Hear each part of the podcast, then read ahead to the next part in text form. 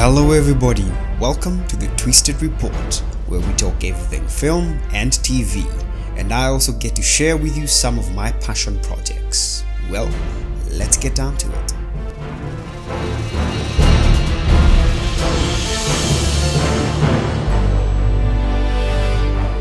One night, Thomas was walking home from a night out, and on his way, he came across two young men trying to break into a nearby electronic shop. Hey you! Hey you over there! Stop what you do! What you doing? He rushed in to try Stop and fend off the thugs. Hey hey you! He managed to fight off one of them, and he disarmed the other.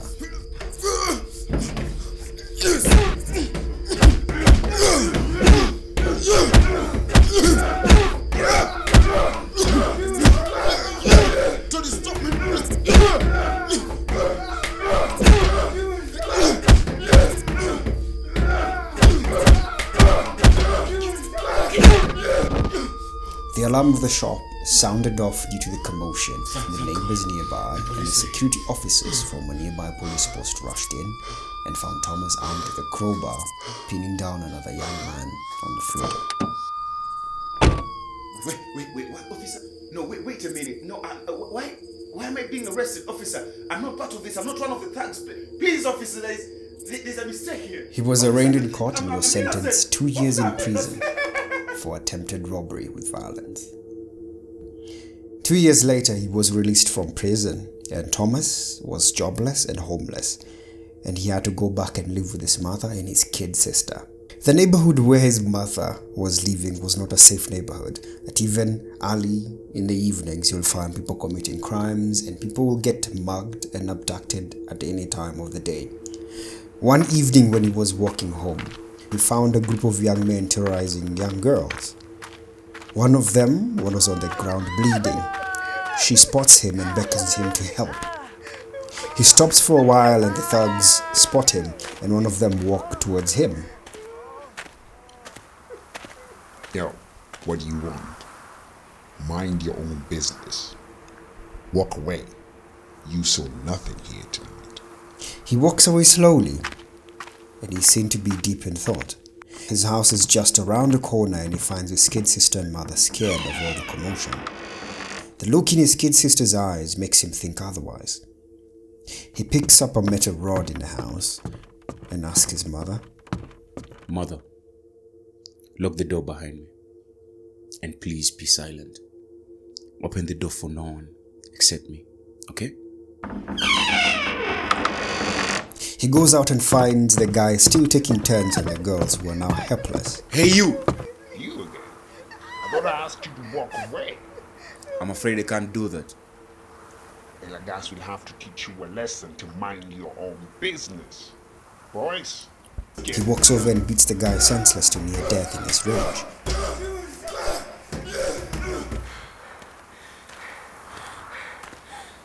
Call the police. One more thing. I was never here. Understood? Good. Thomas seems to have never learnt his lesson to mind his own business. For the young man that he managed to beat near to death belonged to one of the most notorious gangs in the region. A gang of whom even the police were afraid to meddle in their business.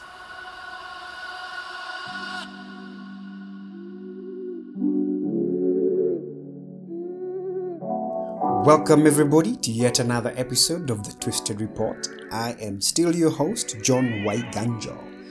What you've just listened to is an excerpt from one of my scripts that I wrote earlier this year. For it's a TV series script that I drafted in the hopes that one of these findings is going to be commissioned and you'll get to enjoy it in your favorite entertainment joint or TV platform. But it's been a really tasking process getting most of my projects in production. Reason being, well, to make such huge projects, you will require a lot of resources, a lot of finances. And I've been trying to apply for grants, and I must admit, it's not really easy to get film grants in my country because I can't I couldn't find an avenue or a kitty somewhere or an easily accessible avenue for us to access film grants. I tried the county government of my county, well, it's been red tape all through. Uh, they don't really have a fund for such things or uh, to support film production. What really puzzles me is this in a full country as ourselves, which has produced industry greats like Lupita Nyong'o, Edi, Edi Gathegi, and so on and so forth, we still haven't realized the full potential of cinema in our country that we to set aside film funds to support the production of quality, high class productions that can be able to compete in the global platform. I mean, come on. I'm, I'm even envious of the states where they have uh, state funds or film grants that are state specific, uh, location specific. That if you're from a particular state in the United States, you can just approach the state office and uh, with a proposal and request for some grants which they already have a kitty for that and voila things do happen.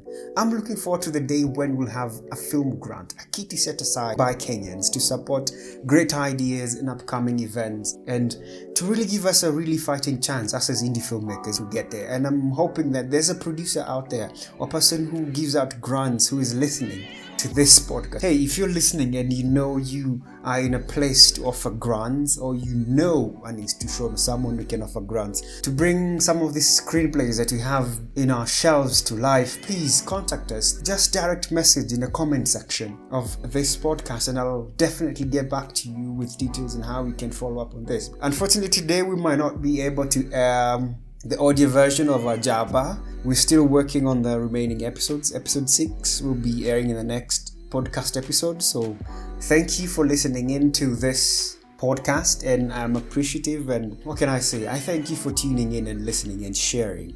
Don't forget to subscribe and to like, and to also share this podcast as widely as you can. And catch you next time. Don't forget write, shoot, edit, repeat and also be creative. Sky is never the limit. Cheers.